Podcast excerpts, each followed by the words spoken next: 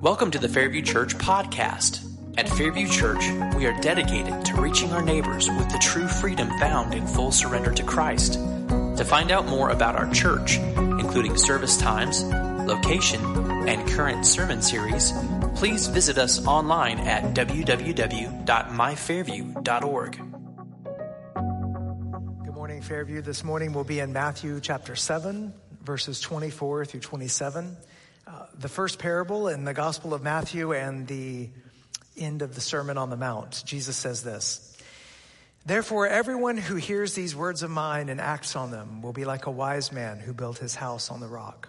The rain fell, the rivers rose, and the winds blew and pounded that house. Yet it didn't collapse because its foundation was on the rock. But everyone who hears these words of mine and doesn't act on them will be like a foolish man who built his house on the sand. The rain fell, the rivers rose, the winds blew and pounded that house, and it collapsed. It collapsed with a great crash. Father, may the words of my mouth and the meditation of my heart be acceptable to you, Lord, my rock and my redeemer. Amen." Thank you. You may be seated. Well, from the time we can put together syllables and we can comprehend things, we love stories. Kids love stories. I love the stories that they've heard at bedtime over and over and over again. Teenagers, young people, students love stories. We go to the movie theater to watch certain stories, or we stream miniseries and television series on our devices, or even video games, have a sort of a story element through them as you're like making your way through different levels and courses, Sorry, Mario, or Princesses in Another Castle. There's a story being told there. We just love stories. We love reading. We like curling up on the sofa with a great book, whether it's, a biography of some historical person, or whether it's some kind of fiction, or, romance novels, whatever it is. We just love stories. We love them. We live for them. Something deep within us hungers for stories. But when we really think about stories, we've got to recognize that we don't just live for them, we live by them also. Everybody has their own understanding of their own life in terms of a story, and we're making choices in terms of what we believe to be the story of our world. And when we look at the scriptures, we think as Christians, we want to live according to the biblical story that we see in the Old Testament, in the New Testament, that Scripture, when we understand it properly, gives us not just a bunch of timeless wisdom, but gives us the grand narrative that seeks to explain our world. God has chosen, through His Word, to tell His children the story, capital S story.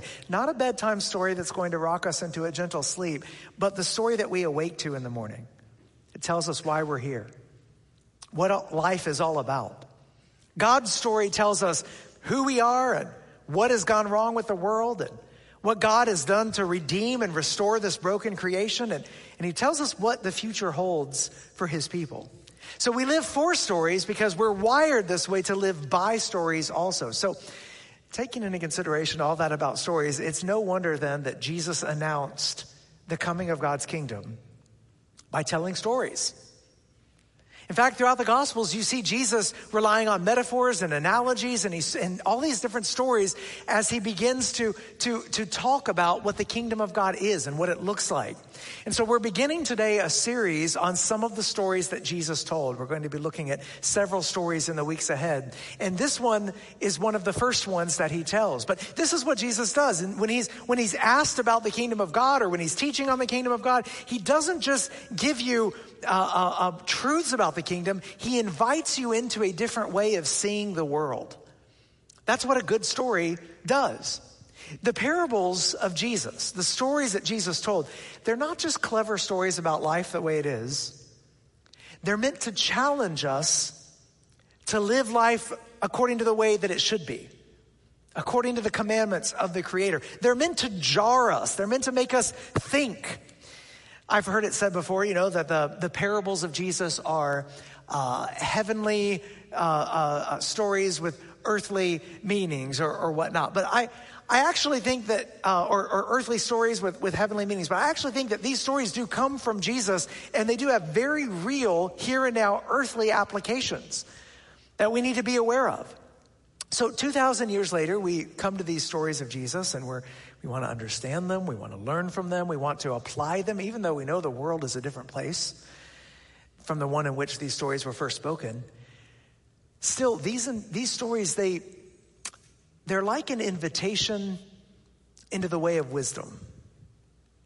They call us onto a road, the road that leads to the good life, the life of God's kingdom, this vision of human flourishing. They show us, not just tell us, they show us what the world looks like when God is king and when we're living according to the way that he's always intended us to live, when we're experiencing the holiness and righteousness and happiness that God has always wanted us to have.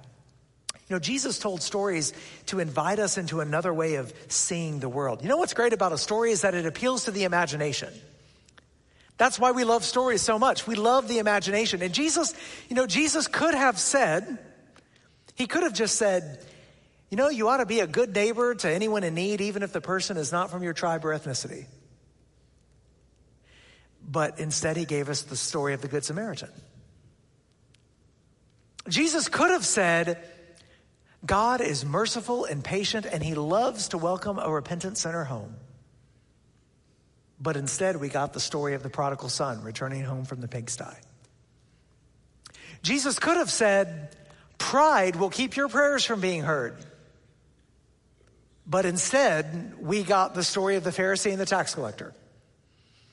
Now, we're going to look at the Good Samaritan and the prodigal son, and we're going to look at the Pharisee and the tax collector in the weeks ahead. But I just want you to see that in each of these cases, Jesus told a story not just to communicate a point, but to open our eyes and ears, and especially our hearts, to the richness of his teaching. To give us to tell a story is to welcome us into a world in which our vision can be changed. We can have a powerful vision of the world that he's offering us. So this morning we look at the first of Jesus' stories in the Gospel of Matthew. It comes at the end of the Sermon on the Mount. It's the story of the two builders that we just read, one wise, one foolish. And I want us to take a closer look this morning at the story and see, what does Jesus want us to do in light of this picture that he's painted for us? All right, so first we see two builders, one wise, one foolish. It's a very simple story. It's centered on these two builders. And the difference between the two builders is this. One of them is wise because he hears the words of Jesus and acts on them. And the other builder is foolish because he hears the words of Jesus and doesn't act on them. Notice both of them hear, but only one of them hears and obeys. Both of them hear what Jesus says, but only one of them hears and acts on what he has heard. So let's take a look at both builders for a moment. The wise builder represents the person who knows how to live. I mean, that's what wisdom is all about, isn't it? A life of discernment. It's when you know how the world works and how it is supposed to work according to God's design. It's when you live in light of what God says to be true about the world. So the wise person knows the truth because he's heard it from Jesus, and then he acts on it. That's the wise builder. And when Jesus uses the word wise, he's drawing on a rich Jewish tradition of wisdom literature in which the wise person is the one who observes the law of Moses or the Torah. It's the one who follows the wisdom of Solomon. So go back to Proverbs, for example. Proverbs chapter 2, verses 1 and 2. Solomon says, "My son, if you accept my words and store up my commands within you, listening closely to wisdom and directing your heart to understanding." This is Solomon talking. And I just want you to notice how wisdom and accepting my words are linked together in the way Solomon's talking here. Jesus is leaning on the wisdom of Solomon insofar that he's saying, I'm the king who's greater than Solomon. If you listen closely to my wisdom, if you direct your heart to understanding, and if you accept my words, that means not only to receive what Jesus says, but to live in light of it, then you'll be like the wise builder. And I just want us for a minute to recognize, to grasp just how revolutionary it was for Jesus to say this, okay? Because, you know, it was common for religious leaders in Jesus' day to point people back to the Old Testament law, the law of Moses or to point people back to the prophets or to point people to the wisdom literature. And Jesus is saying it would have been common for someone to say, you know, you are wise if you live according to the commands of God. You are wise if you follow the law of Moses.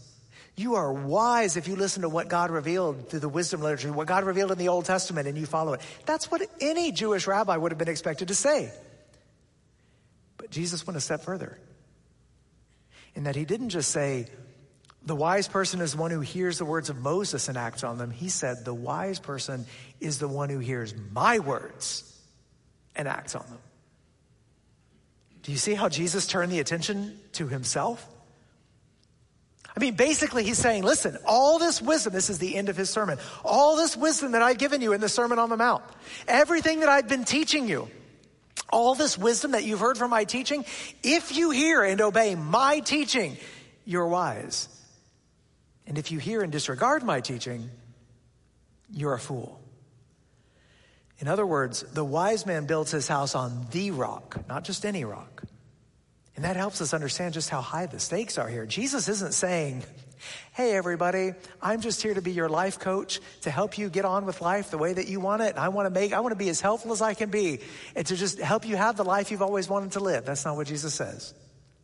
Jesus doesn't come alongside and say, you know, I hope you'll find out whatever foundation works for you.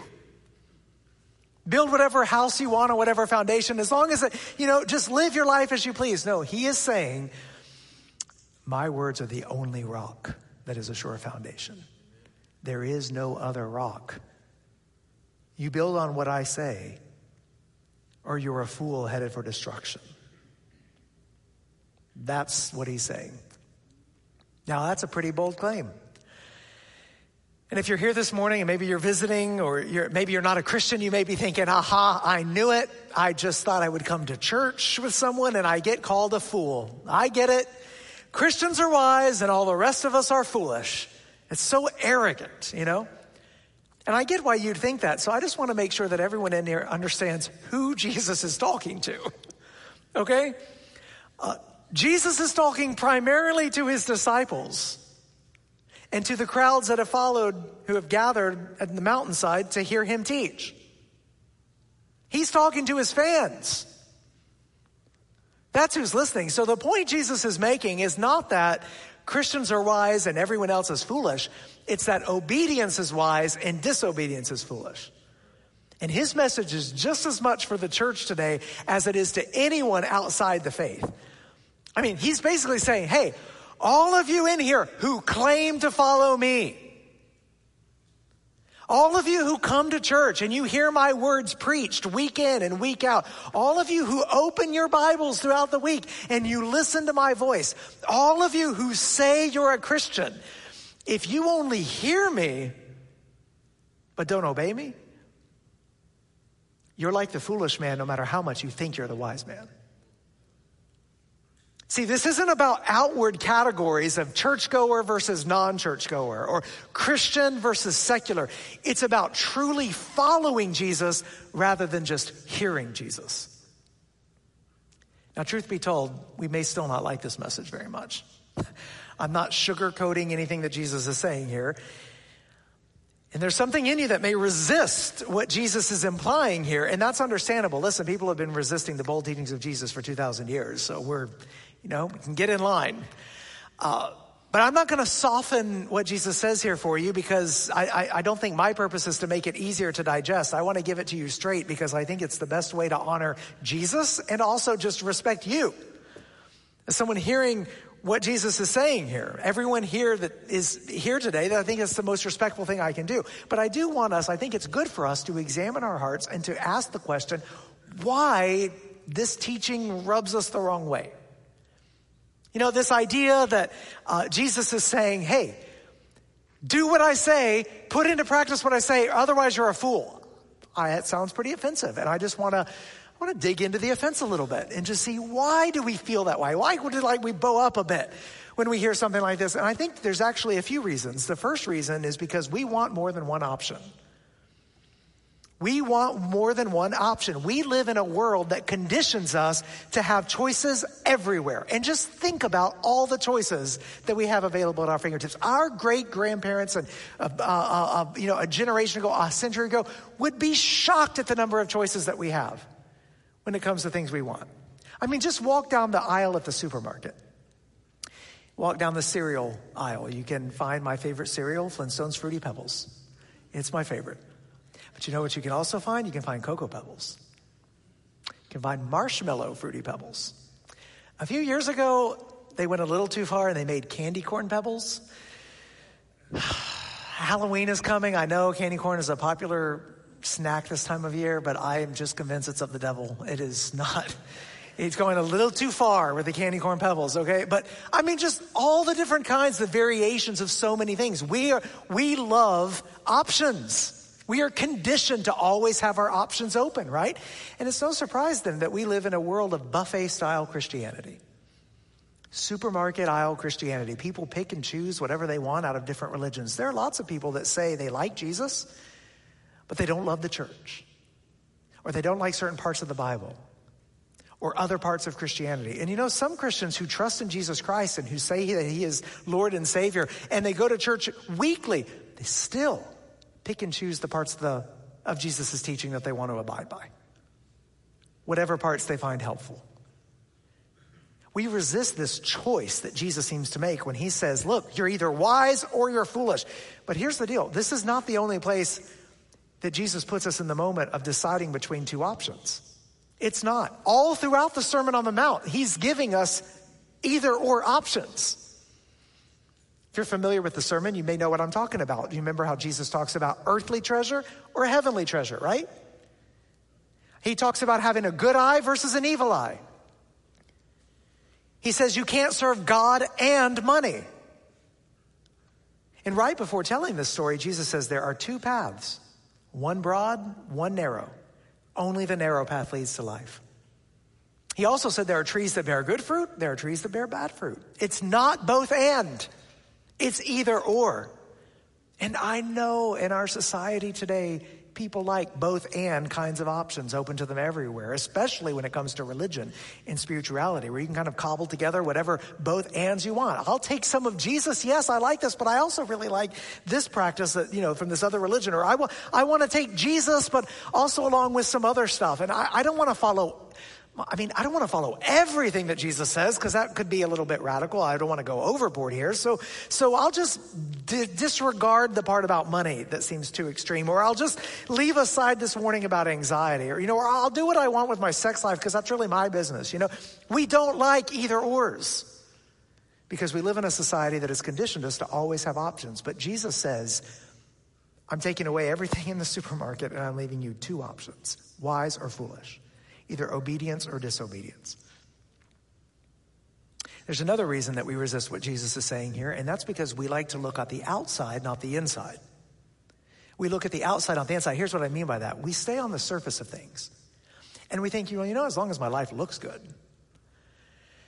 as long as I'm not too different from anyone else, on the outside, I'm fine. Listen, church people, we make this mistake all the time. We do.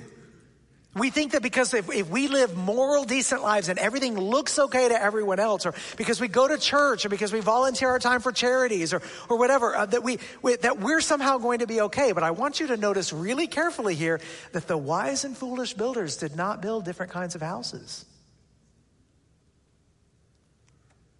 Their houses looked the same. No one could tell that the house was different. Their foundation was unseen.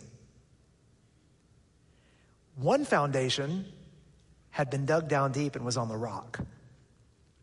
The other foundation was on the sand. But on the surface, the houses looked the same. But what was underneath? What was the foundation like? Listen, your life may look like that of a lot of people around you. But it's when the storm comes that the foundation gets exposed. And we think because the exterior of our house looks similar to everyone else's that we're in the same situation. But I'm warning you here, even if the house looks the same, it may be built on a healthy foundation. The houses may look identical, but if one is built on something other than the Sermon on the Mount, something other than faith in Jesus Christ, then it is headed for destruction. You're either on the rock of Jesus' teaching or you're not. Don't think that just because you look great on the outside that you're truly following Jesus. And then there's one more reason we resist this teaching, I think. And I think it's that we think, well, we're fine as long as we believe the right things. As long as we believe the right things. This may be the biggest danger for theologically conservative, doctrinally minded churches like this one. You know, we think that as long as we believe the right doctrines, we're good. We hear the words of Jesus and we believe them. You know, we've got our, theological checklist down. We've affirmed all the right doctrines. We've got the right belief system in place. So that's what we've got. But notice, that's not what Jesus says. According to Jesus, it's not enough to hear what Jesus says, to know what Jesus says, to memorize what Jesus says, to sing what Jesus says, or even spread what Jesus says. You are the foolish builder if you don't do what Jesus says. Dietrich Bonhoeffer, the German pastor whose life was snuffed out because of his resistance to Hitler, he wrote this. He said, humanly speaking, we could understand and interpret the Sermon on the Mount in 1,000 different ways. Jesus knows only one possibility, simple surrender and obedience. Not interpreting it or applying it, but doing it and obeying it. That is the only way to hear his word. But again, he does not mean that it is to be discussed as an ideal. He really means us to get on with it. The only proper response to this word which Jesus brings with him from eternity is simply to do it. Jesus had spoken. His is the word, ours the obedience. It's not enough to hear the truth or to know the truth intellectually. Jesus calls for obedience to the truth. There's a pastor in Zambia, Joe Kapolyo, who puts it this way. He says, if people are just hearing Jesus' words but not doing them, the church is built on sand. Knowledge must translate into action, in theology, into life. So we've seen the two builders, all right? One wise, one foolish. And we've seen how much it matters what kind of foundation there is. But now the story shifts. And we see the great storm come. The rain falls, the floodwaters rise, and the winds beat upon the house. So let's look closely at this. One storm, God's judgment. One storm, God's judgment. Now, there are two major interpretations of what the storm represents, okay? Some people say this is represented by the storms of life. You know, those things that will happen, the trials, the heartaches, the sufferings that are going to come that we all go through in life. And Jesus is the rock for us during the storms of life. We pass through difficult times, and we need a source of stability as we face the crises of this present life. Now, listen, that application is true. It is true. Has a long pedigree. It's a good interpretation. But I don't think that's the primary thing that Jesus is talking about in this passage, and I want to show you why. When Jesus talks about the storm here, I think he's pointing us ahead to the storm of God's judgment, when the day comes that we will all stand before the judge and our lives will be evaluated. And here's why I think he's doing so, is because all throughout the Bible, the storm represents the judgment of God. I mean, go all the way back to Genesis, Noah and the flood, right? The world was very wicked and God sent the flood. He sent divine judgment. Or consider Ezekiel 13, one of the prophets Jesus may have been drawing from. It says this, so this is what the Lord God says, I will release a whirlwind in my wrath. Torrential rain will come in my anger, and hailstones will fall in destructive fury. I will demolish the wall you plastered with whitewash and knock it to the ground so that what? Its foundation is exposed. The city will fall, and you will be destroyed within it. Then you will know that I am the Lord. It's interesting, isn't it? God talks about a storm of wrath coming in which he tears down the wall and exposes the very foundation. Something similar is in Isaiah 28, verse 17. And I will make justice the measuring line and righteousness the mason's level. Hail will sweep away the false refuge and water will flood your hiding place. So do you see how Jesus is taking the words of the prophets about the storm of God's wrath, and he's applying them here at the end of the sermon? Even the context of the sermon points in this direction. If you kind of back up just a little bit, we didn't read it this morning, but if you back up just a little bit in Matthew chapter 7, right before he gets to this parable, the previous paragraph is about Jesus telling people, "Depart from me, I never knew you."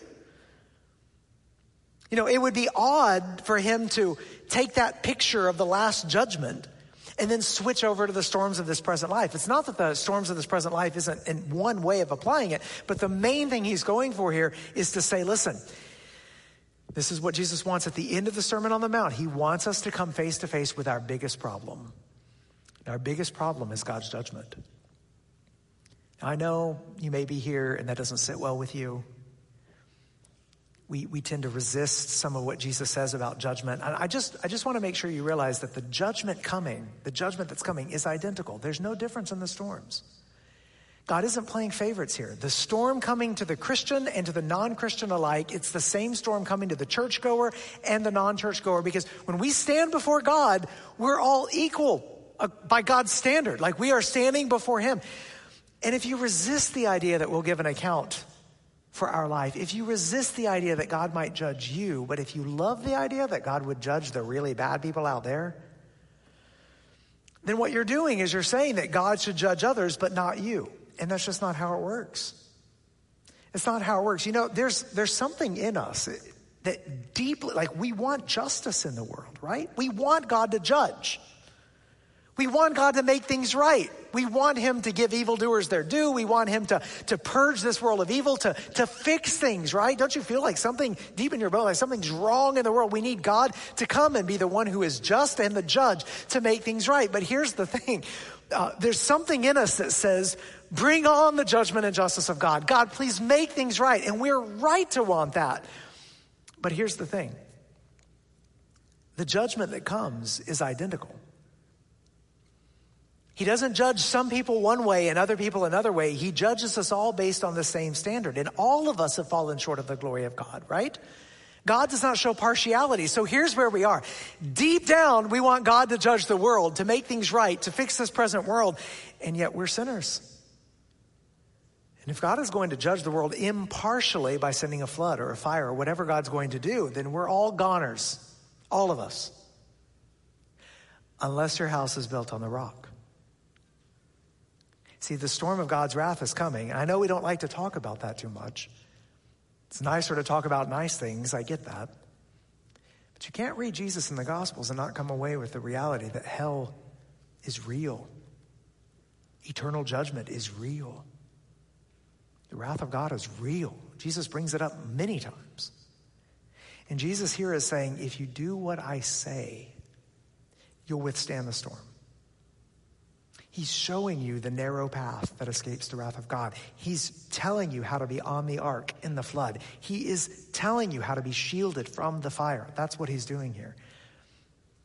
Now, I know some of you in here, you're looking at this parable closely, and you're hearing what I'm saying right now, and you're thinking, wait a minute. Jesus is saying that the wise one who will be saved is the one who does good deeds. But how does that align with our belief that people are justified solely by their faith in Jesus? It's a good theological question, isn't it? Because the Bible does teach that we as humans are justified by faith alone in Jesus Christ. It's not what we do, it's what Christ has done by dying on the cross and rising again to save us. That's what saves us. Jesus is the one who saves us. It's not by our works, it's by faith alone. But you know, the Bible also teaches that on the last day, we will be justified in accordance with our works. Through the power of the Holy Spirit, our lives will back up the declaration of justification that has been pronounced over us. This is what you see in James when he says, faith without works is dead.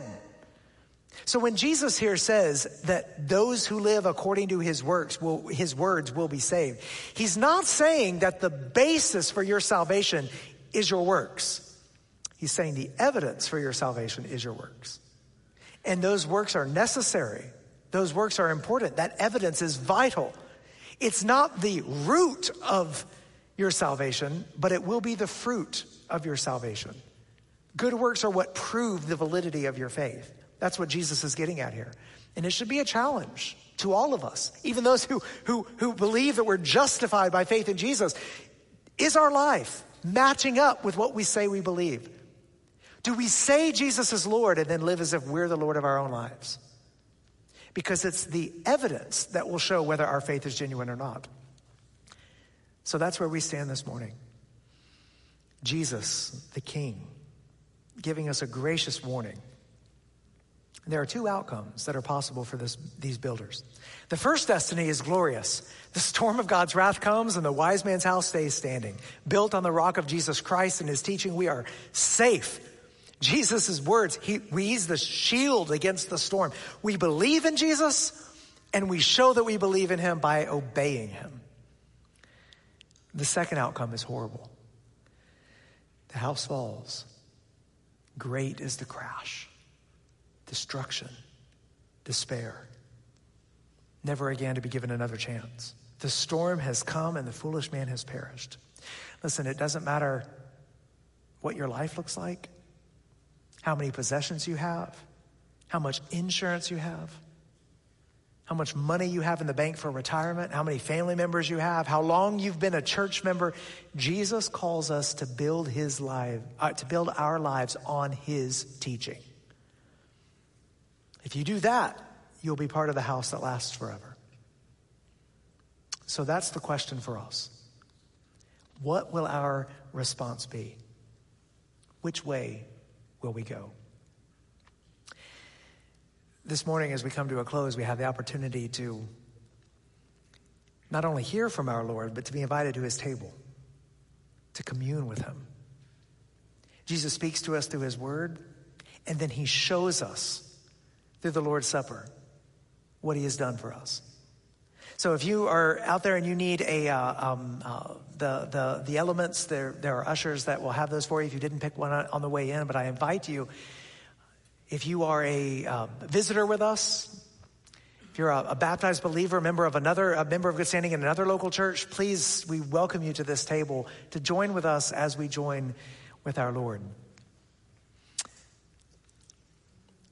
This is what the Apostle Paul wrote, First Corinthians. He said, "For I received from the Lord what I also passed on to you. On the night when he was betrayed, the Lord Jesus took bread, and when he had given thanks, broke it and said, 'This is my body, which is for you. Do this in remembrance of me.'" The body of Christ broken for you.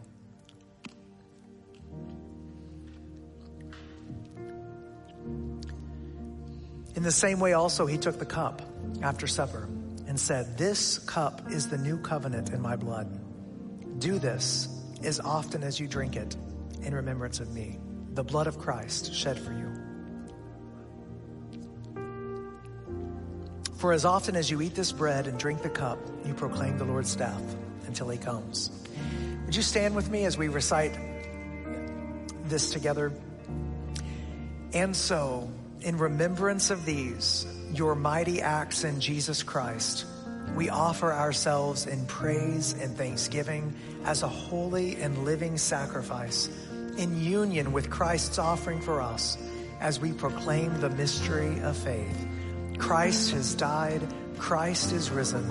Christ will come again." Thank you for listening to the Fairview Church podcast. To find out more about our church, please visit us online at www.myfairview.org.